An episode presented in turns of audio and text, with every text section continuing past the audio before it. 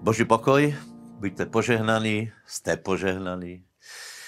Buďte požehnaní všetci, ktorí milujete Pána, ktorí veríte Boha, ktorí veríte Pána Ježíše Krista, ktorí milujete Jeho slovo, lebo Jeho slovo je cené, tak pokračujte a šírte Bože slovo. Odporúčajte ľuďom, aby čítali Bože slovo tiež. Žalm 119, 2. Timotejovi a Jeremia 48 a ďalej, tak tam budeme se e, nějako pohybovat. Žalm 119, 81 až 88. V této pasáži e, je viackrát e, také, jsou také výrazy, jako je túži, moje duša práhne, to jsou také známé, větě, jako tě, tě, z, těch, z těch Davidových žalmů, také prostě známé, známé pasáže, Eh, s tím, že podle môjho názoru ľudia to dost zle chápu, lebo eh, to, ako to chápal David, je trochu iné, ako to chápu ľudia, lebo keď sa dneska spýtáte ľudí, kdo z vás túží, hej, kdo z vás túží po pánovi, kdo, kdo, je, kdo je hladný, tak každý zodvihne ruku, hej.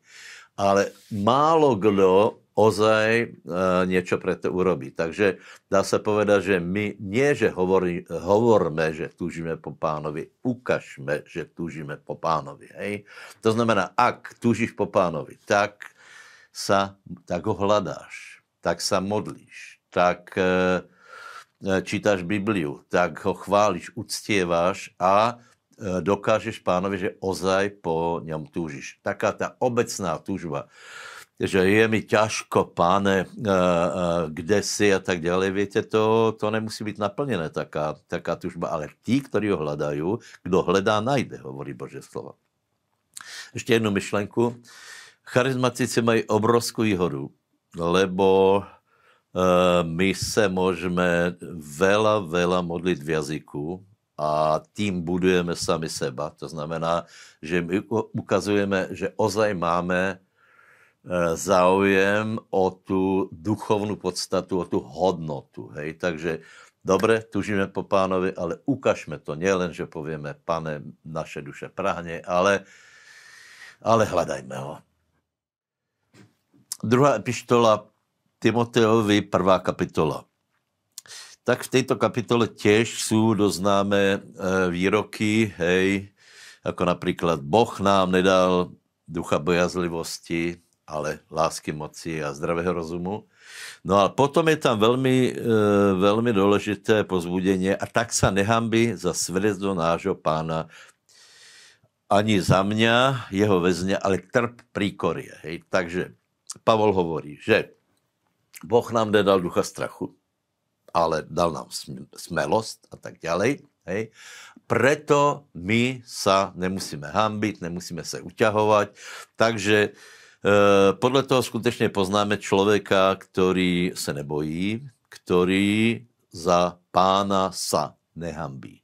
To znamená, že já vás velmi pozbuzujem spolu s Pavlom, buďte verejní křesťania, Uh, hovorte na svých pracoviskách, hovorte, hovorte verejně, priznávajte se, uh, priznávajte se k pánovi a nebojte se, lebo Boh vám nedal ducha strachu. Hej? Boh vám dal ducha smelosti. Hej?